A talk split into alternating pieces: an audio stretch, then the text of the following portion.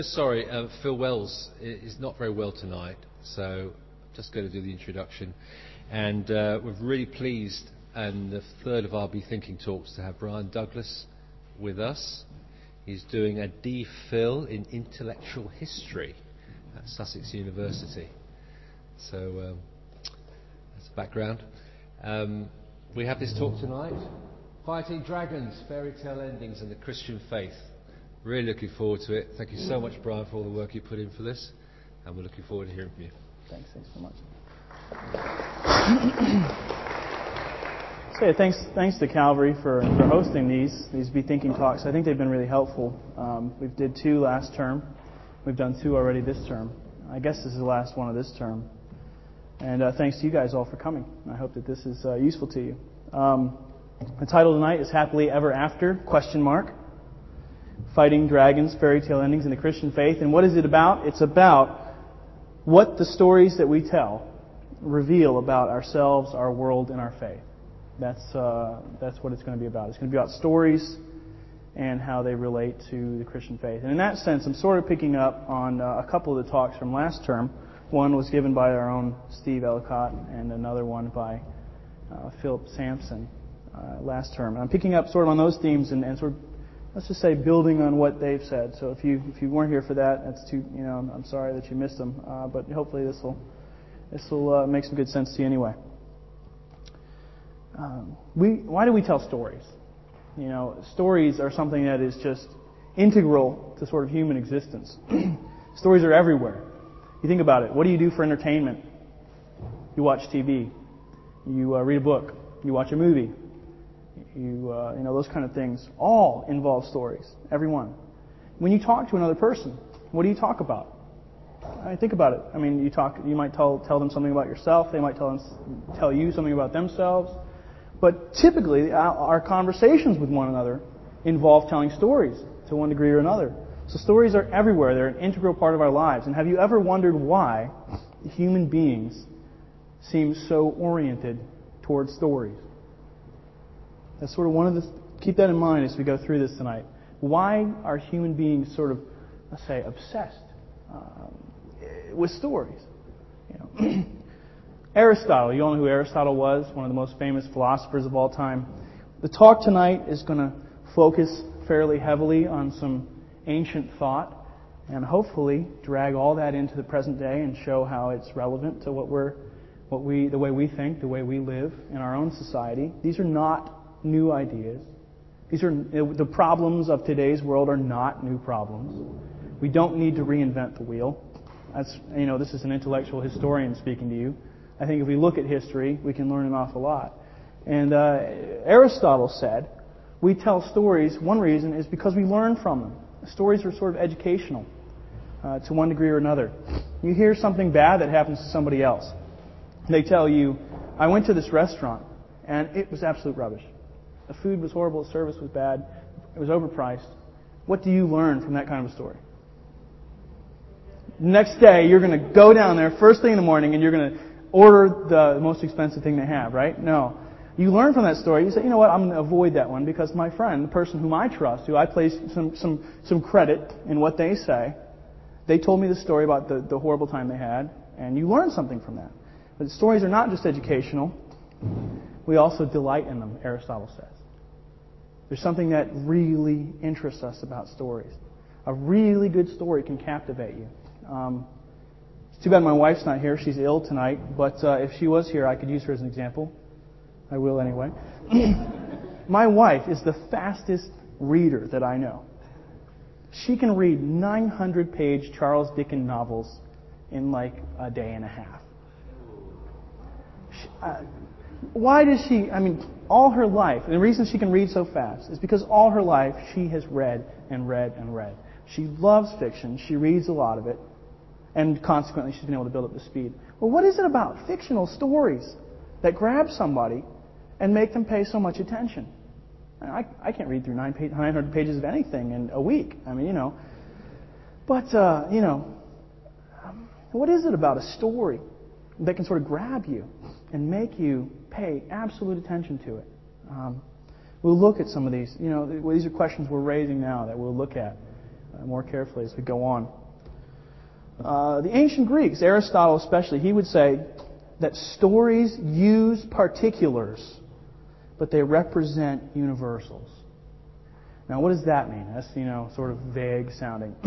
they use particulars in the sense that they're about a particular person, doing a particular thing, in a particular way, at a particular place, at a particular time. This the story is always about particulars. You don't have some nameless character who wanders around doing vague, un- unknown things. No, you have a specific person who you, you have some idea of who they are and what they're like and what they do, and they go and do specific things, and that's what makes for a good story. They're, they use particulars. But Aristotle said, the ancient Greeks said, and I think it's true, that stories appeal to us because there's something universal about them. It's not about Huckleberry Finn floating down the Mississippi River. It's not about uh, Henry V at Agincourt. It's about something much, much bigger. There's something that's universal about the stories that we tell. Now, this might surprise you. This might surprise. How, let me ask you first. How many stories do you think you've seen, read, or heard in your lifetime? I mean, give me an estimate. I mean, you know, a, very, a really good estimate. Oh, I don't know, you know, four. four. Four. Just four. Chris doesn't pay attention to anything. no, I'm just kidding. You know what's funny? You know what's really funny about what he says? Is that he's right. According, you didn't see that coming, did you? According to the ancient Greeks, there are only four stories. Every story that has ever been told falls into one of these four categories. Okay, so we're going to look at the categories. Now remember, as we go through each of these, the terms that I'm using, the way that I'm describing them, I'm using the ancient Greek categories. They're, these are the ways they said these stories. These are the characteristics that they said are. Uh, these are the characteristics of these particular kinds of stories. But I think I think that you'll be able to see this even in the stories that you know. I'm going to use sort of old examples, but at the end of each one, I want you, as we go through this, to think about stories you know. Because at the end, when we get to the end of each uh, each four, each of the four categories, I'm going to ask you, what stories do you know? What books have you read? What movies have you seen that fall into this category? Now, the first, the first category is epic. epic is the first category. Epic is all about the hero. And the hero in epic stories is someone who's larger than life. You have humanity, and then you have that one person who stands out, that one person who's exceptional, that one person when everyone else fails this person succeeds. What does he succeed in? Well, see, it's not all about, it is all about the hero, but it's also all about his actions. It's all about what he does. In epic stories, the hero destroys evil. He slays a dragon. He founds a city. He restores peace. Now, that founding of a city maybe is the most important one. In a true epic, what happens as a result of the actions of the hero is a new world order. The, the hero comes, he does his deed, he destroys evil, he slays the dragon, he defeats, he conquers, he does what he does, and nothing is ever the same again. I have, an, I have some examples of these, and I'll, I'll, I'll bring them up here at the end of the slide. Timing is very important in these Greek ideas of stories. Each of the categories, each of the four stories, has its own sense of timing. An epic does not focus on a span of time. It's not about a year or five years or a campaign of battles. It focuses on one complete action. It's very tricky to find this in an epic because a lot of times you read an epic and it picks up right in the middle of the story. You don't know what's going on when you first start to read. It picks up right in the middle and you feel like, wait a minute, you just dumped me right in the middle of this story. And then it just, it seems to end sometimes right before it should. Well, because the focus of the epic is not on the whole story, it's on one action. It's teaching you one thing about the hero. it's teaching you one thing about good and evil. And that's what you need to watch for in an epic. Uh, epic inspires awe using the improbable and the amazing. it's, uh, you know, the giant comes along, the giant that nobody can defeat and the most improbable thing in the world happens. There's a shepherd boy who kills a giant. And nothing is ever the same again.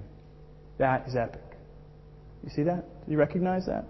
It's something that is improbable and absolutely amazing. But in the end, it inspires awe.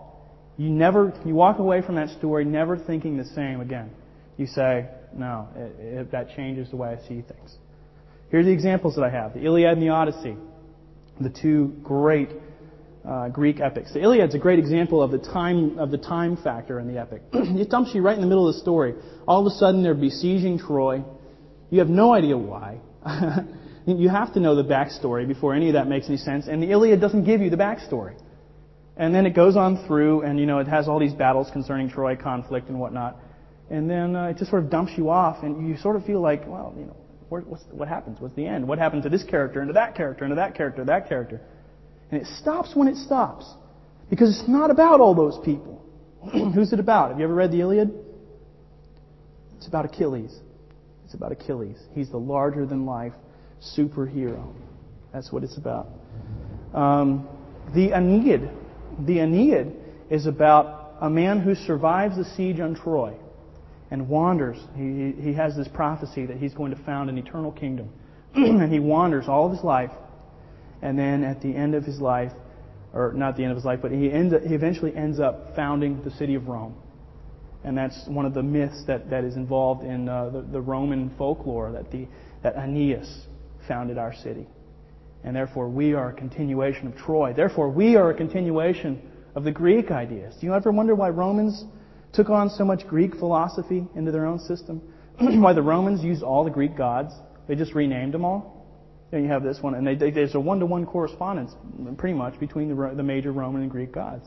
But because they adopted all of that, because they saw themselves as continuing the legacy of the Greeks. That's the power of that story was it made the Romans feel like we are ultimately at our origins we're Greeks. Beowulf. Have you guys ever read Beowulf? What's that about? it's a kingdom, the kingdom of the Danes. Hrothgar, king of the Danes, was a mighty man once. What's wrong with him now? He's old. He can't fight anymore. He's too old. And the, the beast to end all beasts this horrifying dragon comes and terrorizes the kingdom of the Danes. And Beowulf, who is this epic superhero, I mean, he's just amazing. What a character.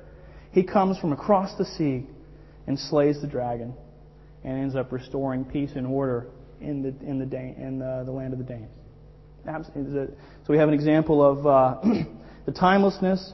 We have an example of uh, the founding of a city. We have an example of the slaying of the dragon. And those are, those are some examples of epic. Uh, what, what do you guys see? You, do you know any stories? You read any books? Heard, uh, seen any movies? Gone to plays or anything? What uh, that are that are epics? Sorry. Robin Hood. Yeah, there's a sense in which that's an epic. Absolutely.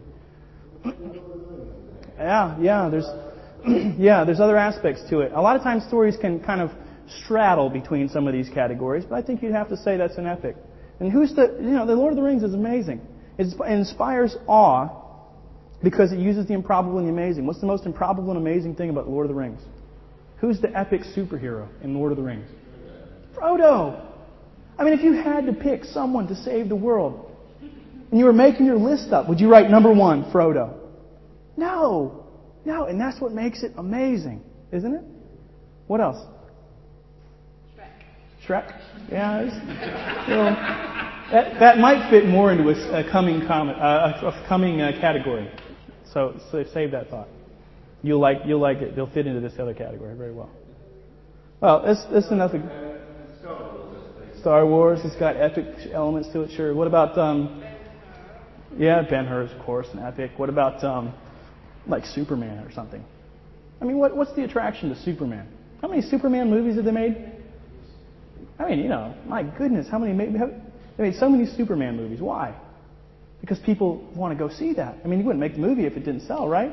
So they make the movie, people go see it. Why are people so interested that they'll go back six, seven times to see the same character do exactly the same thing? Have you thought about that?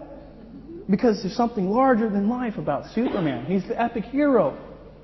It's something that re- that's really important about that. Keep that, that, kind of, that kind of thought in mind. We'll move on to the next category. this one, this one's very, very different than epic. This is called the lyric. The lyric is the most poetic of all the four stories. And what I mean by poetic is that it doesn't pay attention to the usual elements of a story. You know, in a story you have plot, and it sort of starts in a place, and things happen, and there are crisis moments, and things develop, and then it reaches a conclusion. It's got this, you know, climactic part, and things happen, progress, characters are characters develop, situations change, and it sort of begins at a certain place and moves toward an ending. Lyric has none of that. It says, it says the form of what I'm writing is not about plot. It's about something else. Uh, lyric is always, or almost always, set in a garden. Garden and paradise is very important for lyric, lyric poetry or lyric, uh, any kind of lyric story or anything like that. It's, it's a garden, that, that sort of place of peace, that place where where you can focus on all the other things that lyric focuses on without ever being interrupted, without ever being bothered. Uh, that's what uh, lyric. That's why it's set in the garden. There's nothing there to bother you. There's nothing. There's no disorder. It's only beauty. Lyric ignores, uh, for the most part, any sense of time. I think that goes somewhat with the plot, uh, the plot thing. You know, it ignores plot. It ignores time. It's not concerned about those things. What is it concerned with? It's concerned with a deep longing and desire. It's about passion. It's about, to a certain extent, pain in the sense that you want something so badly that it hurts. What is it that you want? What is it that the lyric writer desires? Lyric stories or lyric poetry, I guess it's best to call it poetry because it tends to take that form. It's not a story. Like I say, it's not so plot driven.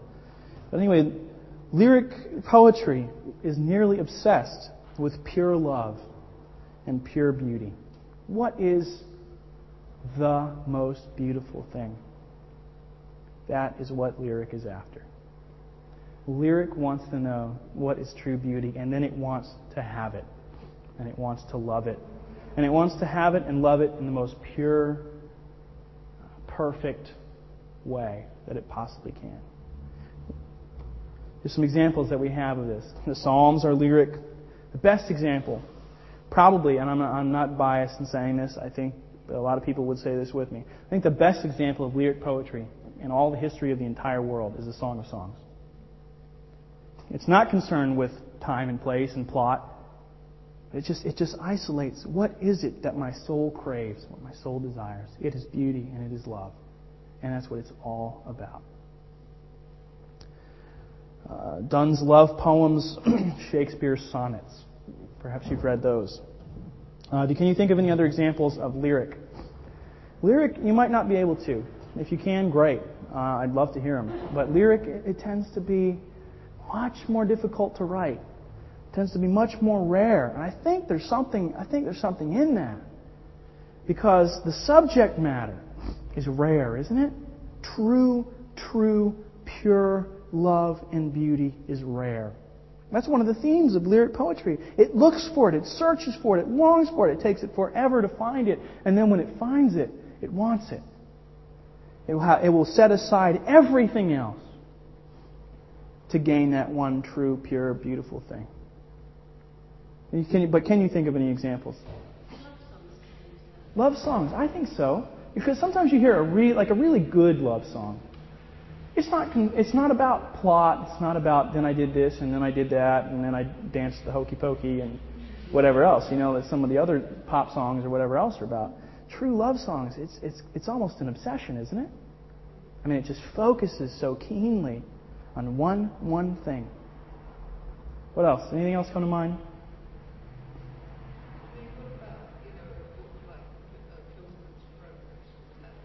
Think Pilgrim's Progress would probably fall under epic. Yeah, or you know what? Might, we might save that for another category. We'll see. It either fits in the epic or the, the last category. For the romantic poets, Wordsworth. Absolutely. Yeah. Yeah. Yeah, I think so. I think very much so. Um, some of your, your, a lot of your 19th century poets probably fit into this category. And you know what? All those guys who were really good, who wrote that kind of poetry in the 19th century, the Romantic era, all of them knew about the classic Greek genre of lyric poetry. They all knew about it, and they were all trying to achieve it. It was the theme of lyric poetry sort of led to uh, their pursuit of poetry itself. They were looking for the ideal of poetry. They were looking to see if they could create the true and the beautiful using words. Anyway, we'll move on. Here's the third category tragedy. I think we all know what tragedy is. But tragedy, actually, is the, uh, the category that um, maybe is the most powerful. Maybe moves us the most.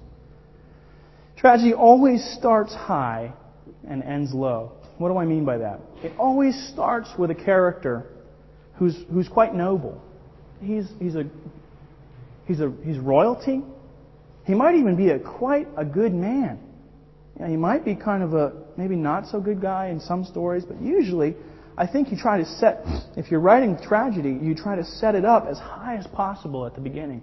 And so you have a guy who's, who's, uh, whose nobility, he's prospered, prosperous, and he's good. You know, he's, he, may be, he may be a ruler, but he's generous to his people. He's a kind man. Um, you know, all these things that are, are wonderful characteristics. And it all goes downhill from there. It starts there and it all goes downhill. I mean, it just crashes down. Okay? Tragedy is very, very specific when it comes to time, much more so than the others. Epic focuses on one, uh, one action, no matter how long it takes. Lyric doesn't care in the slightest about time. Time is not what's important. It's love and beauty that's important. But tragedy happens in a very, very brief period of time. So you're supposed to write tragedy, and it doesn't always work out this way. Sort of, but if you're writing in the real official, if you're writing an official ancient Greek tragedy, it would take place in one day. The guy would wake up one morning and everything would be perfect. And by the end of the day, everything is lost, all is gone. It happens in one day. It happens that fast when tragedy strikes. The main character has a fatal flaw, which ends up to be his ruin. Uh, this fatal flaw, he may not even possibly, may not, may, could not have ever been aware of. But something is lurking Something is lurking, and the idea is fate plays a huge role in this. It's, it's luck of the draw, it's fate, according to the Greeks. You know, this thing that's been covered up for years that nobody knew about, nobody knew about, all of a sudden in one day it comes to surface. And it's fate that does it, and it just crashes and burns everything. Uh, tragedy is very plot driven. There are two things that must be in tragedy. One is reversal. That is, that things have to be going very well, and then at a certain point in the story, there's the reversal. And from that point on, it never looks up for the main character.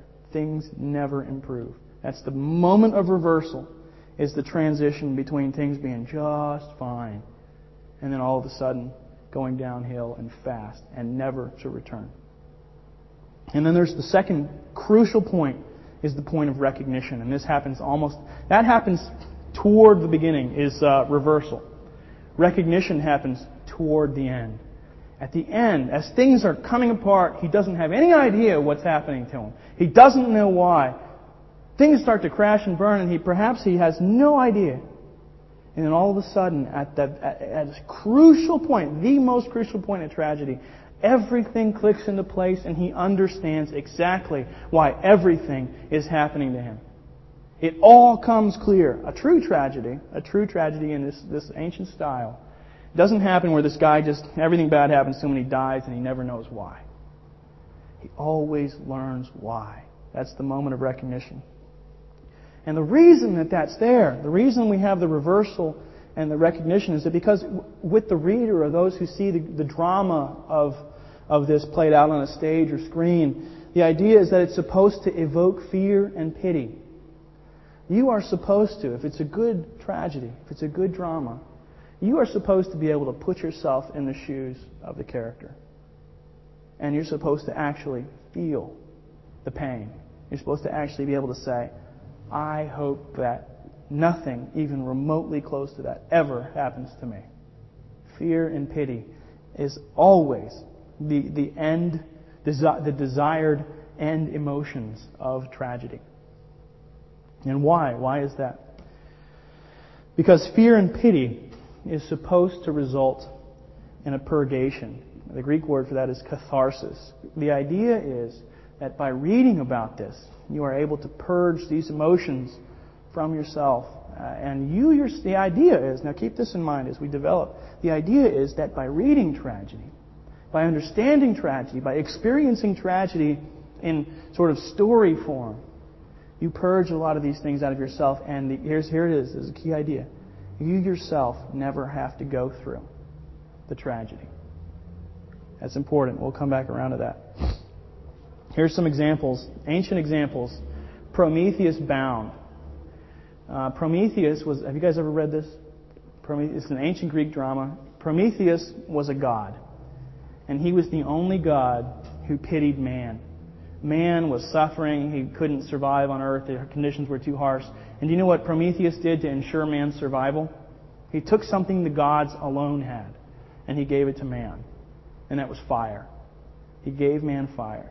And the rest of the gods, because he had given man fire, they punished him for it. They bound him to a rock with eternal chains. And he was killed every day. He was killed, and a raven would come and eat his eyes after he had died. But because he's a god, he's immortal. And that was his punishment, was that he had to die every day because he had had pity on man. So Prometheus is eternally chained to this rock, and he has to die every day. Oedipus Rex. You guys have to have heard of Oedipus Rex. Everybody's read it. Come on, Mark. Come on, man. Read a book, man. Sorry. Anyway, Oedipus Rex. This is this is this is this is maybe like the greatest tragedy of all time. This guy is the most benevolent king that you could possibly imagine. He's a wonderful guy. And here's what happens to him. He discovers in one day's time that he is married to his mother and that long ago in his life he had killed his father.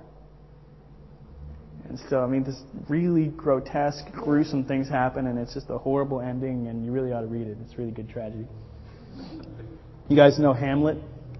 What's, what's the classic line about the, uh, the end of Hamlet? You know it's a, a Shakespeare tragedy when, at the end of the play, the stage is littered with bodies. That's what happens in Hamlet. Everybody dies in Hamlet. I mean, they're all dead, and they're all there at the same. They don't die just like one by one. I mean, everybody dies. It's this great ending scene.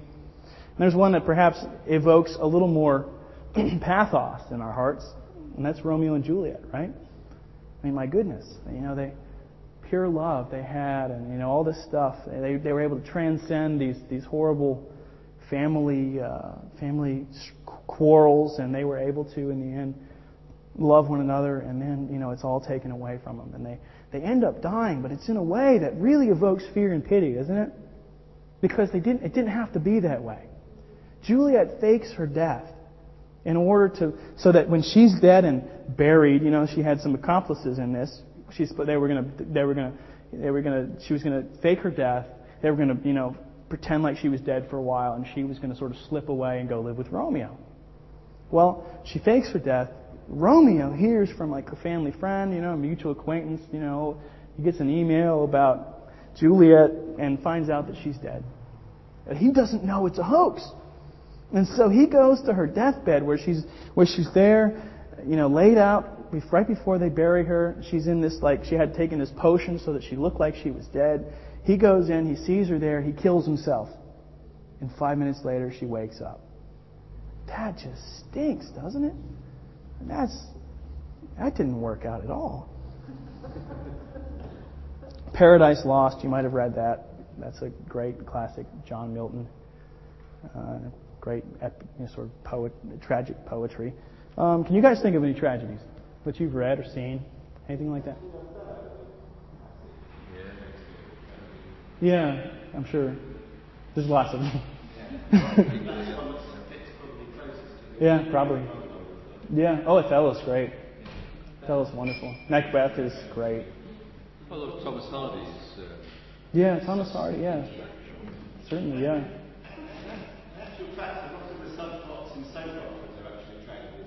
Oh yeah, Yeah. But you see, they just always cycle back around, you know? It's like somebody dies, but he's not really dead.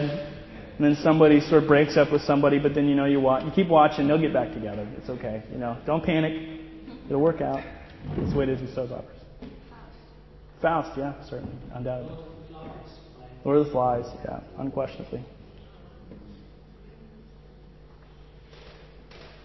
Any recent movies? Titanic. It's pretty tragic. Even though her heart will go on. Yeah, that's undoubtedly. I didn't actually see it, but yeah, I read the plot. And Actually, the Jurassic Park movies are kind of. I mean, you uh, know, almost. Yeah, almost. Anyway, you get the idea, don't you? The next category, the fourth story. There are only four stories. We've talked about epic, we've talked about lyric, we've talked about tragedy. What do you think is the last one? Do you know? Comedy. That's what you're supposed to do. You're supposed to laugh at comedy, right? Now, as we talk about this, keep in mind that comedy is not always, ha ha, that's so funny. That's how we use the term now, but we're going to think about it in sort of a Greek sense. It can be that, but it has its own very distinctive plot. So it's not about, you know, slapstick humor and, you know, Mr. Bean and Monty Python. Well, Monty Python, he's actually really classic comedy. And he's really, think about him, as he, he really fits this category. Anyway, comedy always starts low and then is high. What I mean by that is this it always starts with somebody who's common, somebody who is utterly undistinguishable. Something, somebody who has no reason to ever hope for anything for their entire lives.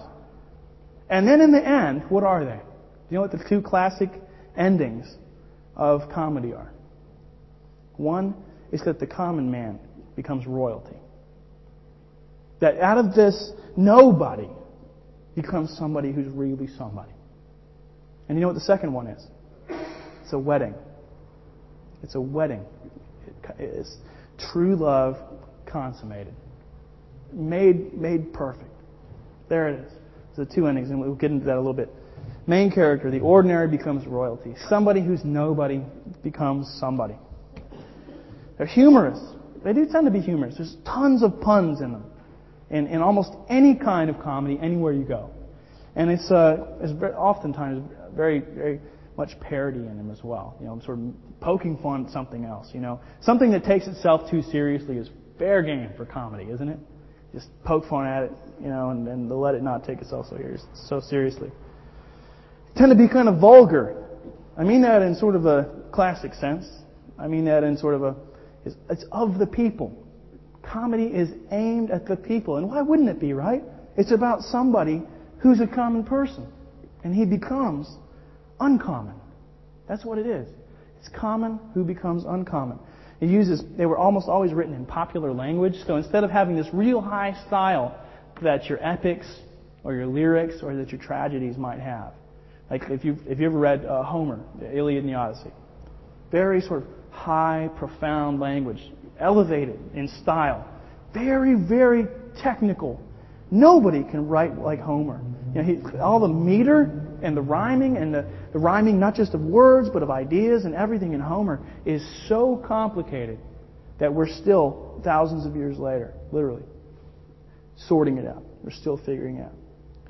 But comedy is not like that. It's always written in a very low style. You know, if it was written today, it would be written in Cockney. Right? You know? It'd be written in American. No. and it, there, there does tend to be the crude joke.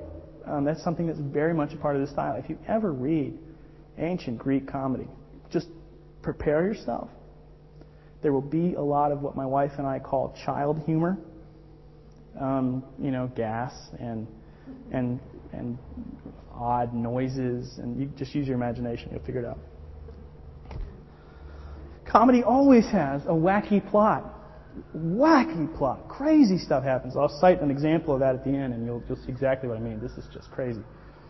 But it's either buffoonish and laughable, sort of really slapstick, goofy humor, or it's kind of grand and joyous. It's, it's big something that sort of begins in a seed and then takes on this gigantic form that becomes really big and happy and grand and joyous, really uh, wonderful. Tends to end in a wedding, which, which communicates, in a classical sense, the, uh, the prospect of continued life. So here's some, here's some examples. Clouds. This is what I'm, this is the classic Greek comedy. Have you guys ever read Clouds by Aristophanes? Okay, here's the plot of Clouds, okay? Please try to refrain yourself from laughing. And please remember, I did not write this, okay? This farmer has an issue with the gods. Because the gods, after all, they don't pay a whole lot of attention to man. They're up there in heaven, they've got the best food, they've got the best drink, you know, they're having a great time and they don't need to pay attention to man. And this farmer, you know, life is hard for him. He's had a hard time. And so what does he do? He wants to talk to the gods, but the gods aren't going to come to earth, are they? Gods never come to earth, do they? So what does he do? What, if they're not going to come to earth, what, what does he need to do? He needs to go up to the heavens, right? And so how do you think that this guy gets there? flying tractor. It's something even worse. He finds a giant dung beetle and rides this giant dung beetle up into the heavens. I mean, my, I mean, the whole plot just sort of goes downhill from there. I mean, it just descends into mirth and merriment. I mean, this guy rides a dung beetle into the sky. Okay, that's how it begins. Okay, you can read the rest for yourself. Shakespeare, since we're, since we're talking about Shakespeare, we've cited some examples. The Merchant of Venice. It's a guy who, who's poor. So poor that in order to woo the woman he loves, he needs to borrow money from his friend. And all this stuff happens. It's really complicated plot, really wonderful, and an excellent example of, of true comedy. A lot of funny stuff happens in it too. Really subtle humor. And then in the end, how does it end? In this massive wedding. And he ends up marrying, the girl he ends up marrying turns out to be a princess. So what does that make him? Makes him a prince. There you go. Paradise Regained, which is the far less read second half of Paradise Lost. the Phantom of the Opera is a very, very consciously, classically styled uh, comedy. All the elements are in the Phantom of the Opera. Anyway, you guys got to be able to think of some examples of comedies. Throw some at me here. Jim Carrey. Jim Carrey is always like this, yeah? Shrek is a comedy. I mean, it doesn't get any more comedy because it ends in this fairy tale wedding between this princess and this prince, and there's lots and lots of gas and other, you know, humorous things to happen. What? Sorry? Aladdin? Probably, yeah, undoubtedly, yeah. Because who is he? He's a nobody. Wizard of Oz, I think that most people place that under the epic category. Interestingly. Uh, yeah, undoubtedly, yeah. Bridget Jones is a comedy. And that's actually, I was hoping you guys would get to that. Think about that. If Bridget Jones is a comedy, what does that tell you? You guys use the, you guys use the phrase chick flicks here? We do in the States. Chick flicks. Do you know that chick flicks are comedies? I don't care how serious they take themselves. They're always comedies. They're always comedies. Think about the plot people wandering through life looking for true love, no luck, nothing happening. Boy, you know, I wish I could find that Mr. Right. Wish I could find that Miss Right. Disparate people who have no chance at all of meeting each other. And all of a sudden, fate, one day. You know, he trips over the curb and knocks her down and spills her drink. I don't know. Stuff happens. Dumb, uh, crazy stuff happens. And they're kind of a mismatch, aren't they? Like he likes this, but she likes that. And you know, they, they'll never work together. But you know what? The more they hang out with each other, the more attracted they are to each other. And the more time, you know what, they really like each other. And it seems like everything's going just right, doesn't it? And what happens always in the chick flick? That's the worst, you know, I always had this moment of dread when everything's going well in the chick flick. Because you know that just then something is about to go horribly wrong. And they're going to break up. And you know it's only temporary, but man, you know, the tears start coming. And um, you're like, oh, they need to be together, but they won't. They won't reconcile. And then, you know, just at the moment, you know, they take it down a bunch of notches. They really kind of wrench it on you. They really, they try to do that. They, They'll, they'll make it look like it was bad, and then, oh, you thought it was bad there. Well, now it's really bad, and now they're never going to get back together. You know what? And then they, they see each other one time, and you're like, oh, just say I'm sorry. Just say I'm sorry, and then he'll take you back. But, you know, they, they don't do it. They walk away, and, and you, know, they, you know, it looks like there's no hope. And at that moment when there's no hope, again, fate intervenes. Fate intervenes. Something happens. And they end up doing what? What's the classic fairy tale ending phrase? They live happily ever after. They're married, they live in a castle. It always happens that way. You know what is the probably most quintessential comedy of all time? As, as far as stories go. The most common one. Do you know that there are only two stories that, as far as we can tell, exist in every single culture and every single corner of the face of the earth? In the folklore of every single culture, there are two stories that we can identify that in some form exist. The one, interestingly, is a universal flood. Every single culture in the face of the earth has some story in its folklore about a universal flood that happened long, long, long ago. The second one, it may not come by this name, but it always comes in a similar form, is the story of Cinderella. The woman who's abandoned by her family, lives as a scullery maid, despite the fact that she's the most beautiful thing that has ever been created. What's her? Do you know what? Why do they call her Cinderella? Cinders. That's in, that's in her name. So her beauty is what? It's disguised. Her beauty is disguised, and disguise is a, I didn't write that in here, but disguise is a very common theme in comedy. Things are not always what they look to be with the naked eye. And Cinderella, covered with cinders, does not look like what she really, really is until the prince discovers her. And there's that crisis moment in which it looks like it's all over. It's never going to work out for Cinderella. Everything's over. But then the prince seeks her out and finds her and claims her as his own and says, I will have that one as my wife, and I will settle for nothing and no one else. Keep that in mind. So those are the four stories. There's epic, lyric, tragic, and comic. And now we want to see what do the four stories reveal about ourselves, our world, and our faith. The four stories reveal about ourselves.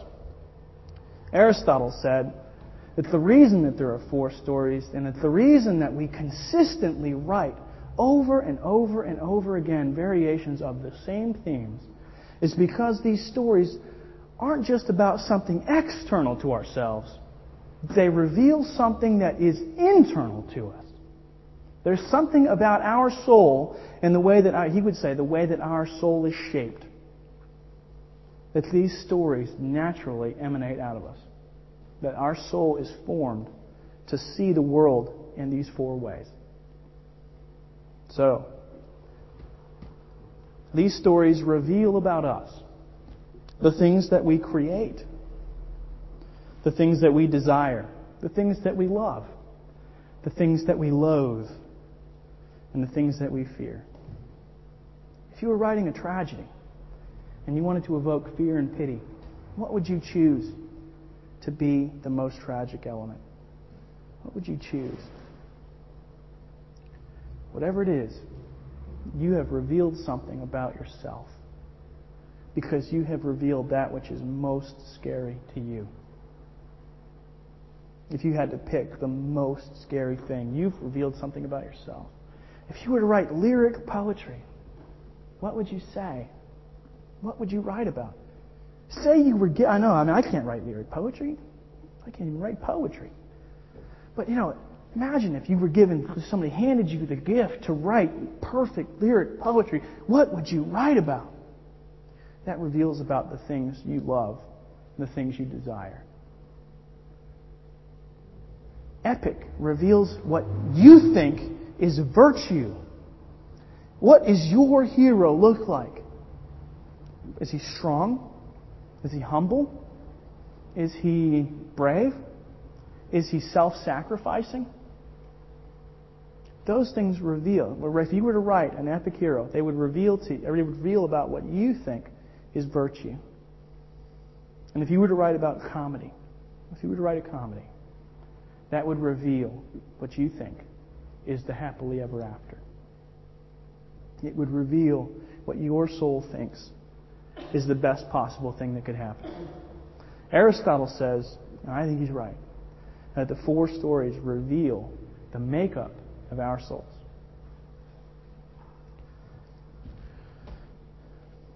How do the four stories reflect life? What do they tell us about our world? That was nifty, wasn't it?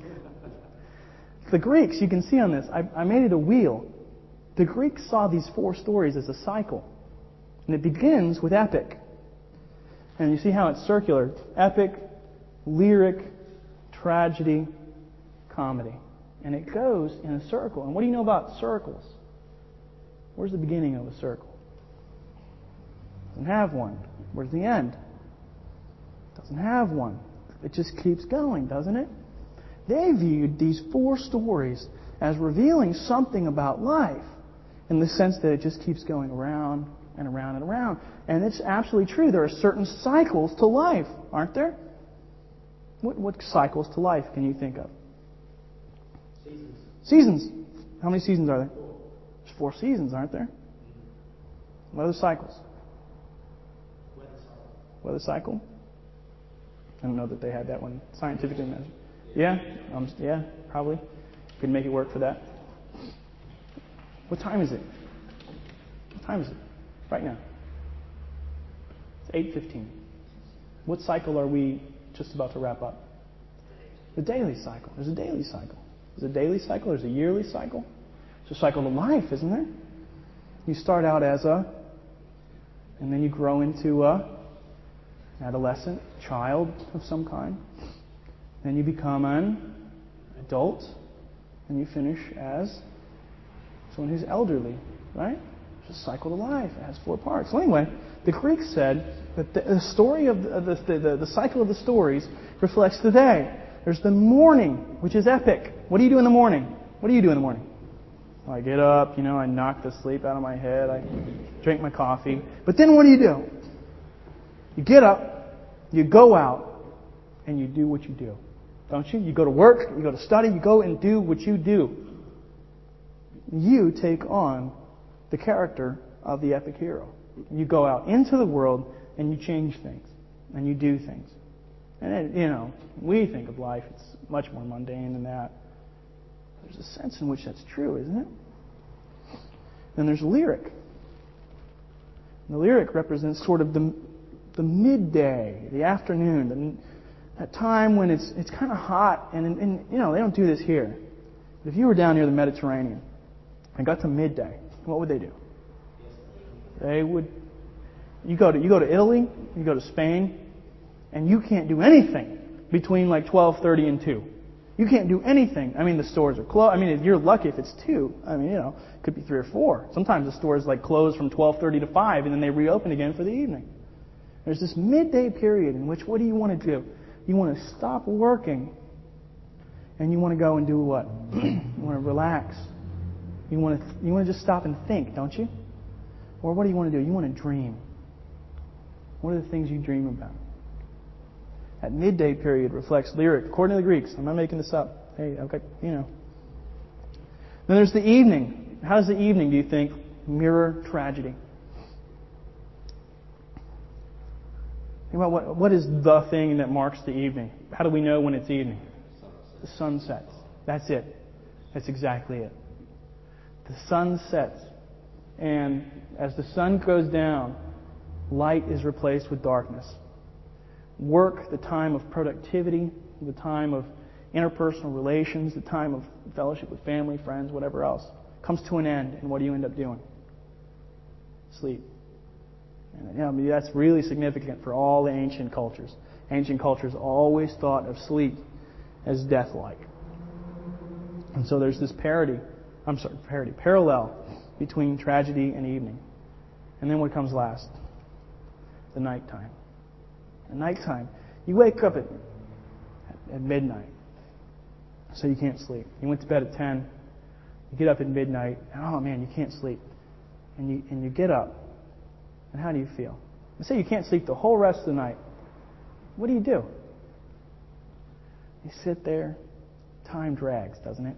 It goes so slow. And you try to read, but that doesn't help. Just, I mean, you can't read. You're too tired to read. You try to do something. It doesn't help. And that just makes the time drag all the more slow. But then what happens? With every click, every click of the clock, every time, every time that little clock blinks, you get a little bit closer to what? Even though it might feel like a long, long time, what happens eventually? Eventually, the sun comes up again. Eventually, the sun comes up again. And it may be a long, long time. It might feel like forever. But if you were up all night, eventually that sun would come. It would come. And it would, it would usher in a new day. And that's the idea of comedy. It's not just the day, it's the seasons as well. You have the spring. What happens in the spring? The snow goes away, the grass grows back, flowers grow, the trees get their leaves back. Historically, if you were the king of a country, sort of in the ancient world or not so ancient world, what would you do in the spring? If you wanted to go to war, you would go to war in spring. Spring is the time of conquering. It's of going out and doing. It's the time of producing and growing. It's the time when you go and sow the seed. And you, you, you create in the spring. And those are all the qualities of epic. The summer is the time of lyric. It's the time of the heat. It's the time where, if you're a farmer, what do you do in the summer? You wait. You might you pull the weeds, you know, you fertilize, you water, but when do you see the pay, when do you see the payoff? Not in the summer. The summer you wait. So there's lots of time. What do you do in a timeless thing? Timeless, a timeless period. You dream. You think. All the things that you want to think about. And there's the autumn. The autumn is tragic in a lot of ways. Autumn's beautiful, but it's tragic. What happens in the autumn? What's the, when you, know it's autumn when this happens, what is it? The leaves fall. What do they do before they fall? What color do they become? Brown. They die. The leaves die. Leaves die and they fall. And they become nothing. They disintegrate. They just disappear. They're gone. What happens in the autumn if you're the farmer? Harvest. What do you do in the harvest? What do you do to bring in the crop? You go and you kill it. I mean, it sounds, I mean, you know, it's, we like harvest time, but think, think symbolically. Think about, think about the images of all of this. The days grow shorter, so darkness becomes greater. And you go in and you kill the crop. If you had uh, carrots growing, growing, growing, big, what do you do when you harvest them? Do they keep growing? They're done. It's over. And they become eaten. They disintegrate. They're gone. That's the, the pattern of autumn, and that's the pattern of tragedy. And there's the winter. What's the, what's the winter? The winter is long. The is difficult. Why is that? I noticed this when I moved here. My goodness, I'm from Miami. In Miami, in winter, the sun, even in winter, the sun does not set before, I mean, the shortest day of the year, it sets at 6 o'clock. I moved here and the sun is setting. It's dark outside at 4 o'clock on the darkest, on the, on the shortest day of the year. I couldn't do any work in the month of December because I, every time I looked, I felt like it was about, oh, 8, 9, I don't know when it was, but I look at my watch and it's 3 o'clock. what is going on? This is, a, this is wrong. There's something horribly wrong here. That's how, that's how winter starts. When, does, when is the official first day of winter? That's right. And what else? What other? Is, what other? What else is marked on that day? It's the solstice. Winter starts on the shortest day of the year, and then from then on out, what happens? It gets a little longer, and it gets a little longer, and it gets a little longer. And if you wait long enough, it seems like a long, long time, especially if you live in a really like snowy place. The people who live in the Midwest United States, they hate they hate late January, the whole month of February, because, okay, snow is neat when it first falls, and it's all nice and pretty, but, you know, when it's been there for two months and it's all turned to mud and ice and just, it just makes your life miserable. So they hate the month of February. And then As February wanes on, it feels so long. But then what happens? All of a sudden, like what's happening outside my window, outside my flat, that I noticed this past week, the tree outside is starting to show buds. Life returns. Comedy is about the return of life. And we could go on and on about all this. But the stories reflect our souls, and the stories reflect life. How do the four stories reflect the Christian faith? They do it in a number of ways. We're going to look at several in a row. First, we have to say, notice, have you ever noticed that the Bible consists mainly of stories? That tells us what? God chose to communicate with man through stories. He did not drop a theology textbook out of the sky. He did not give us the divine confession that tell, outlines for us in bullet point form all the things that we're supposed to believe and not believe. He did not tell us that. He told us in stories. There's something awfully interesting about the way that God chose to communicate with man. And we need to pay attention to it. Since God communicated with man through stories, therefore, we should pay attention to what these stories, both in our world and in the Bible, teach us. Excuse me. the four stories reflect the story of the Bible. There's the epic. It starts out epic. The Bible begins with a story of awesome power, the creation of the world. Who's the hero in Genesis 1? God Himself. What is so. You remember how it always uses the improbable, the amazing, in order to, to inspire awe? What is so awe inspiring about the creation of the world as recorded in Genesis 1? What is it? It's out of nothing, for number one, right? I think even more than that. What's the, what is it? That's amazing enough. That's amazing enough. But on top of that, he talks. He talks. He speaks. And God said. You count how many times in Genesis 1 it says, and God said. The emphasis is not on what God did. It's on what God said. He speaks and universes are formed. That is awe inspiring. Continues with lyric. Genesis 2 is all about a story of pure love in a garden. What's the pure love story in Genesis 2? I'll give you a hint. There are two. Walking in the evening with God is one of them. The fact that man had a personal, face to face, one to one relationship with God. That you know, there's amazing things about this. It's not the fact, even the fact that man was, the fact that man is even able to communicate to a God is awesome enough. But what's even more awesome? What's even more sort of shattering about the love displayed is the fact that God would want to communicate with man. What's the second love story in Genesis 2? Uh, Creation of Eve.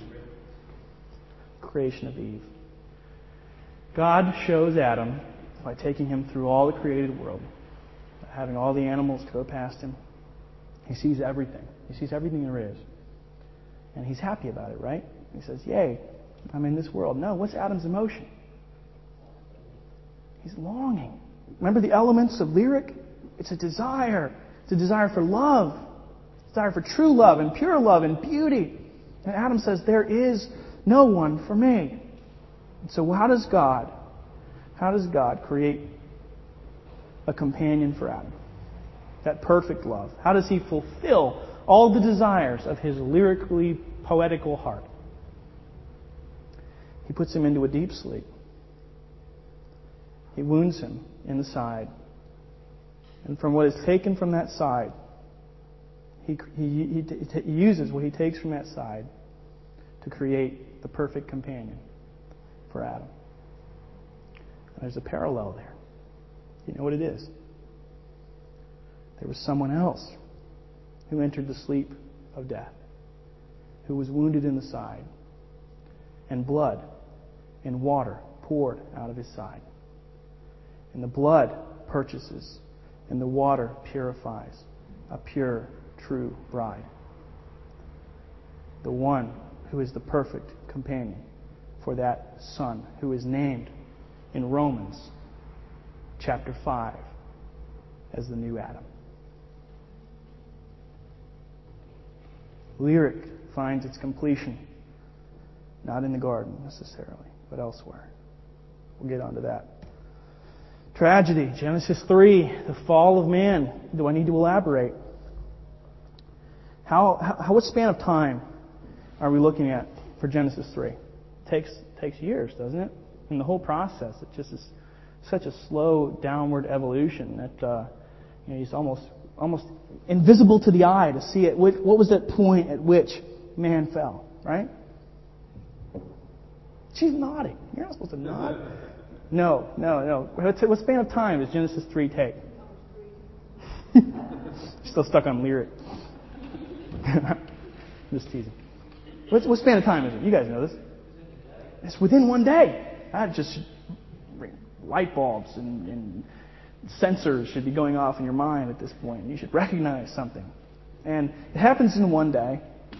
It's, it's this tragic flaw. It's disguised as involved, all this sort of insidious wickedness. And what ends up happening? Not only does man fall, what's the, what's the consequence of the fall of man? The whole creation ends up cursed. So it's, it's not just that man falls, but that it's that he takes everything down with him. That is the effect of sin. It corrupts us, and it corrupts everything. Do you want to, do you want to know why societies, why, in, why in, within societies, people can't get along? Why there's crime? Do you want to know why between societies, between this nation and that nation, there's trouble and strife, conflict? It all traces its origins back to here. To here, there's sin in the world. There's sin in the world. It's introduced in Genesis 3. That is the great tragedy of all time. And then there's comedy. There's the promise of redemption given where? First time. When was the first time there was a promise of redemption given? At the end of Genesis 3, when God is busy, you know, pronouncing the curse that man has earned for himself, that he deserves, he offers a sign of hope in Genesis 3:15. And the rest of the Bible, I think it's beyond fair to say, the rest of the Bible is about the fulfillment of that promise. It's about how God worked out that promise so that the redemption, so that the restoration took place. So man, you know, the story of the Bible begins with epic, continues with lyric, has this tragic flaw, and then the rest of the Bible is uh, about this comedic action of restoration. Now, how long does that take compared to the tragedy? Bible's a long book, isn't it? Doesn't that fit with the pattern of comedy? Sometimes it takes a long time before you see the dawn, doesn't it? When you're sitting up in the middle of the night. Sometimes that winter feels so long, and you feel like the month of February, even though it's the shortest month of the year, you feel like it's never going to end. But you know what? It always ends. Slow but sure. And that, the rest of the Bible reflects that. Okay. The four stories, according to, the, according to this, is within the context of the Christian faith, reflect the human condition. There's tragedy. The fall of man into sin ruins him, tainting unique creation, uh, the, the unique creation in which he lives, and his place in the world. God gives him a place in the world. What is the role that God gives him in Genesis uh, 1 and 2? It's, a dominion. That's a word that's used. It says, uh, "Be fruitful and multiply, fill the earth and subdue it." It's, it's, of course, you know, the Bible qualifies that very clearly that it's to be stewards, to be constructive, to be protective, of the creation, but to subdue it in some sense. And because of sin, has man uh, done a very good job of that? It's obvious that in many ways he hasn't. Uh, the, the subduing aspect of it takes uh, overtakes uh, the rest of it sometimes, doesn't it? Often, maybe most of the time. But anyway, the effect of man's sin again is not just on himself, but on the whole world. There's comedy to anyone who accepts the offer of redemption. That person is restored, and this, the effect of sin is uh, is undone in their life. Although slowly at first. Again, we get the slow theme. I mean, we got some Christians in the room, right? Are you perfect? There's a sense in which you are. Not in and of yourself, but when God looks at you, if you are in Christ, what are you? Your sin has been taken away. And when He looks at you, He sees not you and your gruesomeness, He sees Christ and His beauty. It's a sense in which you are perfect. But then there's a very, very real, daily, moment by moment sense in which you are anything but perfect. How many mistakes do you make? How many times do you say or do or think the wrong thing? On a daily basis. Uh, you know, too many for too many for myself for me to even count. You know, I think I'm pretty convinced that most of the things that I do wrong I'm not even aware of. That's how calloused I am. Where I, I said, I said, I'm convinced that a majority of the things that I do wrong, I'm not even aware that I've done them. I'm not even aware that I've committed a sin. If I was sensitive to things like righteousness and sin, you know, I would at least know. Maybe I'd still trip and fall, but I'd at least notice. But you know, I'm so callous to that that I don't even notice. But there's, but there's the promise, the comedic promise that slowly but surely I am being made perfect. And that I will be restored in the end to what I should have been from the first. Epic. After we accept the offer of redemption, we just live lives as we always have, right? God does the work, we do nothing, we just kind of, you know, sit back and relax, have a beer. It all works out. No, no, we're called to change our lives. We're called to be different, not just to, not just to pretend to be different, but to be different. We're called to live different lives, to model ourselves after Christ, our Savior hero, and live as He lived. That's epic. He's the, he's the superhero. And we are actually specifically, literally called to be like He is. You are supposed to be a superhero. And you know what? If you are in Christ, then you are slowly being made into one. Not that you can do all, you know. What does Paul say? I can do all things through Christ who strengthens me. Is he saying, no, I can, whatever I decide to do, I can do. I'm powerful. I can do anything. No, he's saying the, the more Christ like I am, the more of Christ like power I have to do and not to, not to be some kind of not to be like him in the divine sense of creating universes, but to, but to do what I'm called to do. Finally, eventually, I will be able to fulfill what I have been created to do. And then in the end is the lyric. The promised result of following the Savior hero is eventually we will return to the garden. And this time the garden can never be undone. This time there's no sin option. That's the promise that the Bible gives. That's what, that's what we found our hope on. It's the fact that not only will I someday be perfect, someday I will live in a world that is perfect. The four stories reflect Jesus' work. And this is where it all comes to the crossroads, the crux of the matter. That's why we, you know, that's why we say that, is because it's about the cross. I use the word crux. um, the epic Imagine, is anything more awe-inspiring than imagining that the eternal, infinite God becomes temporal, finite man? Is there anything that, that could boggle your mind any more than that? Because if there is, I, don't tell me about it, because I'm already boggled enough. It's nothing, I mean, I don't know. Wrap your mind around that. The lyric, Christ's life, was a life of what? Love. It's a life of loving, self sacrificing ministry to the poor and rejected. Then there's the tragedy. He substituted himself. And that's a crucial word. Substituted. He substituted himself for his people by allowing himself to be treated as if he was the worst of sinners, namely by dying on the cross to pay the penalty for their sin, even though he was perfectly sinless. And here's what happens it's a substitution, it's a transaction, it's a, it's a trade. I think it's the best way to, to picture it as a trade. Here's me with my sin, here's Christ with his perfection. He takes the sin, I'm given the perfection. So when God looks at me, what does he see? Perfection. I am counted as righteous, even though I myself am not. And there's comedy. In the end, the end of the story of Christ is that he rose from the dead in triumph. If you were here for Phil's talk last week, last Saturday night, you would have heard about the resurrection.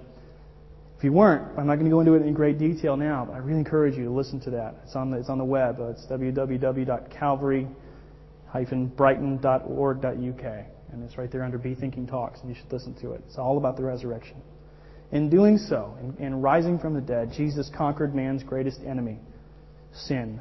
And he transformed the souls of men from spiritual death to spiritual life. The four stories are eternal. And each one is in the end sort of made complete. It's made in its final, perfect, permanent form. Tragedy. Those who reject Jesus' work will experience a perfect, permanent tragedy. That's what the, the Bible teaches. Comedy.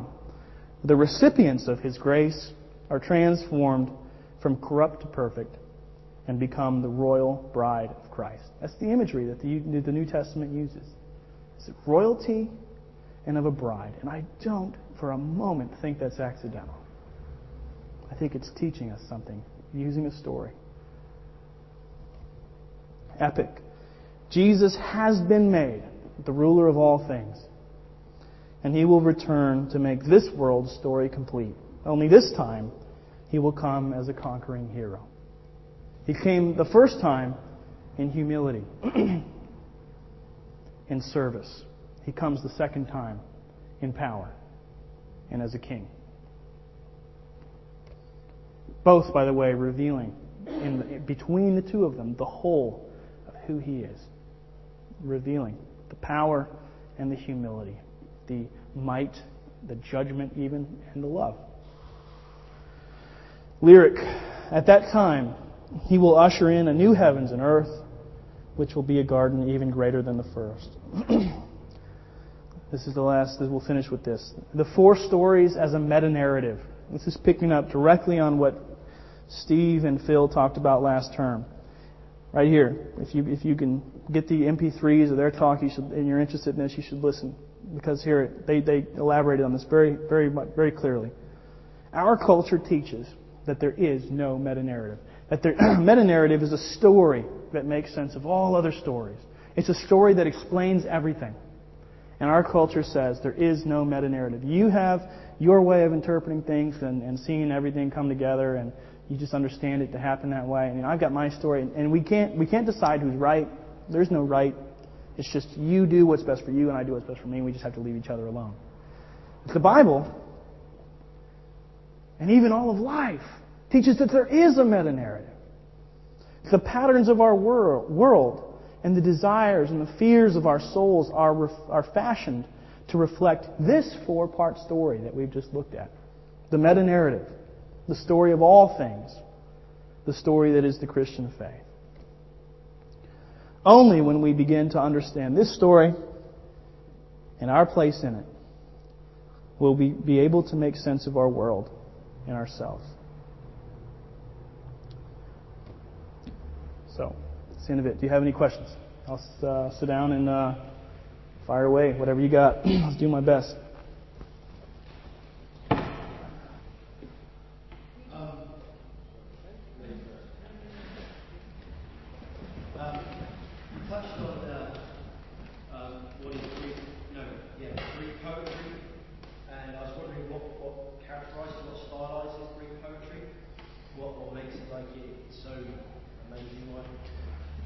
The meter, the form, the images, the patterns are all very complicated. It's um. So why should the ordinary person even attempt to understand? Hmm? Why should the then even attempt to understand it? Oh, because it's beautiful. It's. And the more you the more you deal with it, it's kind of it's, it's really not, and it's the closest I think that humanity can come to the Bible. Because the more you deal with it, the more you see, the more sense it makes, the more the more the images. You notice the patterns, and you see how the, there's so many things like it's not subtle. It's very subtle. It's not. It's not very. It's not right up in front of your face like modern modern movie plots. They've got all these things happening, but you, they're really up, really at the surface, and you see it all happen. This stuff's really subtle. You see, there's all these threads and stuff working their way through it that, that you don't notice at first. But the more you read it, like if you were to read the Odyssey ten times, you would you would pick up a ton of stuff. And that's why. Hmm? No. No, I read it two or three, I guess. So I'm just, I mean, I, what I'm doing, you know, the way the way I'm picking up on a lot of this is not because I'm some mystical expert and all this stuff. It's because I've I've I've dealt with and I've got some stuff in my bag um, that I use in preparation for this. I, I've read the work of a lot of people who have spent their entire life, like some some people who've read the Odyssey way more than ten times, just for example. That's what they that's what they do. They're, they're classicists or whatever. What? Uh, any, anything else? Yeah, that's, that's yeah. What's, what stylised is really different. Yeah, it's, it's hard for me to say. I mean, there's there's so many different meters, and you know, by meter I mean the shape that the actual verses of poetry take, and, and the number of beats and, and ideas that are communicated in every line, and the number of lines in each section, and the number of sections in each book. And some of it becomes very uh, it's a very it can be a very fixed format. And the more fixed the format the harder it is to write because you have to sort of conform to all the conventions and that just makes it very difficult to to do well. What else? Steve comment there. I mean, I think you say you picked up from what I said. I mean, I, I think the point you made, the point very strongly, that we should understand that the Bible is written as a story. Um, I was kind of thinking towards the end of my talk trying to move towards that position. Um, it, it's, I was thinking that it's kind of holo- holographic. You know, you can't, in a sense, that any part of the Bible contains all of it, but by having more of it, you see the picture more clearly. mm, mm. And um, you know, there, there must be a reason why, why God chose to do that rather than sort of dictating Berkov. Yeah And the and, I, and I'm sure partly what you say, part of it is right. It's, because of the way that we are made up. that We, we think in these in these ways. but did he give us the stories because we're made that way or did he make us that way so that we would relate to him a certain way yeah, it's, yeah. Probably both. Christina did you have something answer Um, can you clarify, you said um, tragedy results in catharsis. What does that It's exactly uh, ca- yeah, catharsis is um, it's a purgation of the soul. It's something that makes. This is the idea behind it. it's like uh, if I was to sear sear your wound with a hot iron, it would hurt like heck. But in the end, your wound would be sterilized. That's the idea of catharsis. It's something that burns you, but leaves you in a better place. Lonnie, did you have a quick? No. Anthony. Um, some people, I guess, have tried to think of the Bible as um, a sort of human construct. What you said sort of fits in with that. So, you know, if um, the human heart has these sort of stories running around, and if it's part of human nature to try and make a kind of myth to fit yourself into to explain everything, then you know, could people argue that the Bible is just an example of human beings? They do all the time. Yeah, they do all the time. You know, that's one myth. There's another myth that Yep. They do all the time. And the Christian responds really by saying, nothing else comes close to this. Nothing else comes even remotely close in terms of complexity um, integration, themes running not through just a book or an author's writings, but coming across dozens upon dozens of authors' writings coming over millennia of writing time. Um, there's something, even, even there's, there's been some recent structural analysis done of different books that show a structure that is so. If Greek po- poetry is, has a complex structure, I mean, I'm not kidding you to say that the Bible's sort of in, internal structure at times is dozens of times more complicated than Greek poetry. And there's something that so supersedes what humanity is, has done or could do that it, it, it testifies to being divine.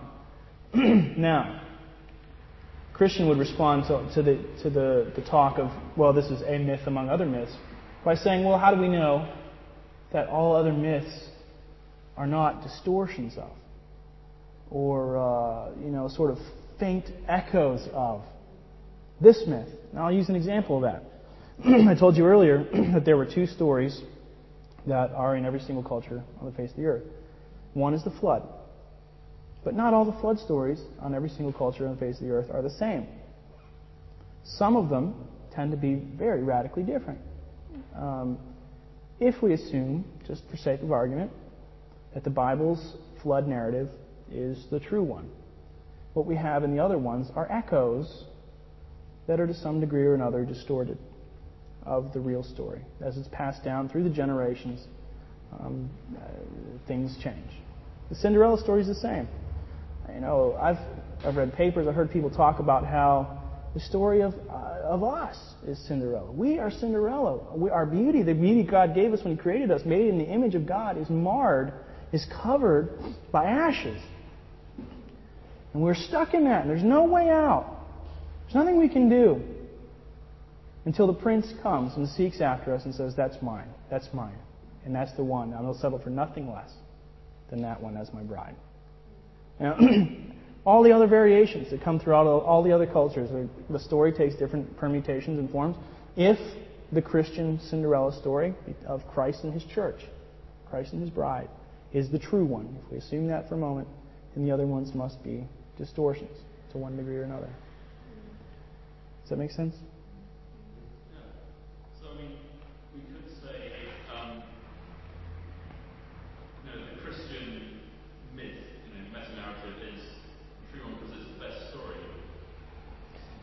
it evidences divine authorship because it exceeds anything that any human or any collection of humans could ever do.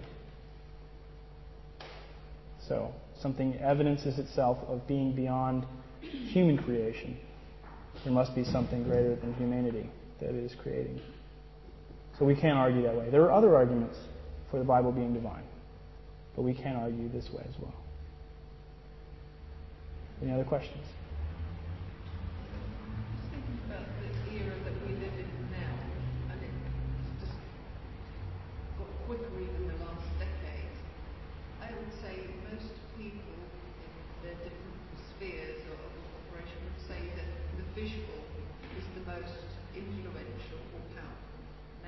Mm-hmm. Right? And it's just becoming more and more sophisticated and lifelike.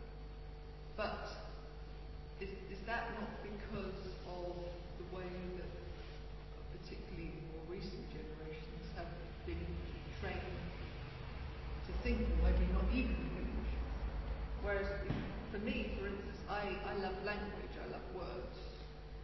And it seems to me that the visual aspect, although it does come see some of the epics now on mm-hmm. DVD and whatever else. It does do something.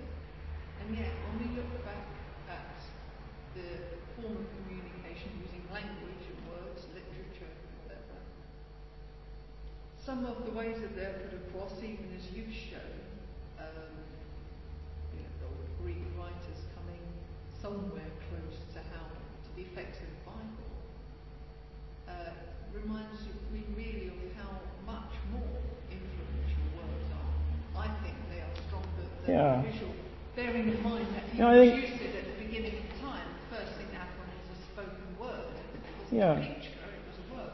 Yeah. I think that um, I think that the, the educational theorists would rightly be able to point out to you that education has a lot to do with this. That, you know, certain cultures, certain times, certain, certain situations, people um, see more things than they hear and they become more visual than auditory. Um, and, you know, and that, that's true. And then there's a certain factor that psychologists would tell you that different people have different learning styles. And some people really pick things up well reading. And other people just don't. They just don't. They can't, you know, they read, they don't have a high retention level of what they've read. And uh, they may be more visual or auditory learners or, or uh, tactile learners. They learn by using, doing, using, using their hands, doing things. So there's a sense in which I think that's probably true too. Um, but then there would be people, and probably the more sort of philosophically oriented they are, the more they would say that words at the end of the day change the world. But is that, you know, is that only because words have the power to create images? Um, and is it the image that then changes the world? You know, there's an old, there's an old saying that says, uh, armies march because of books. You know, uh, the world, you know, governments are changed, overthrown because of something somebody wrote. And I think that's true. Um, you see that in uh, 17th century England. We see that in 18th century America. Thomas Paine, John Adams. They write, and nations are born. So, is it the images? Is it? I don't know what it is. You know, I'm not an expert. I couldn't comment so much on that, but I know that there's a lot of factors going into that. There's a lot that's been said about that too.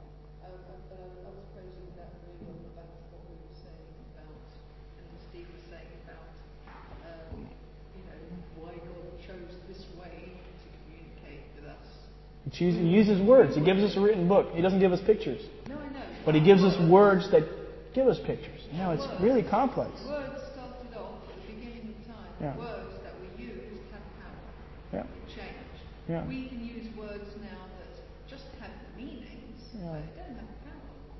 But then you can use words Hmm. that actually have power. Yeah, that words can be used. Something to happen. Yeah, powerfully. I think there's I think there's truth in that. Katie. No. Brian, we want to thank you very, very much.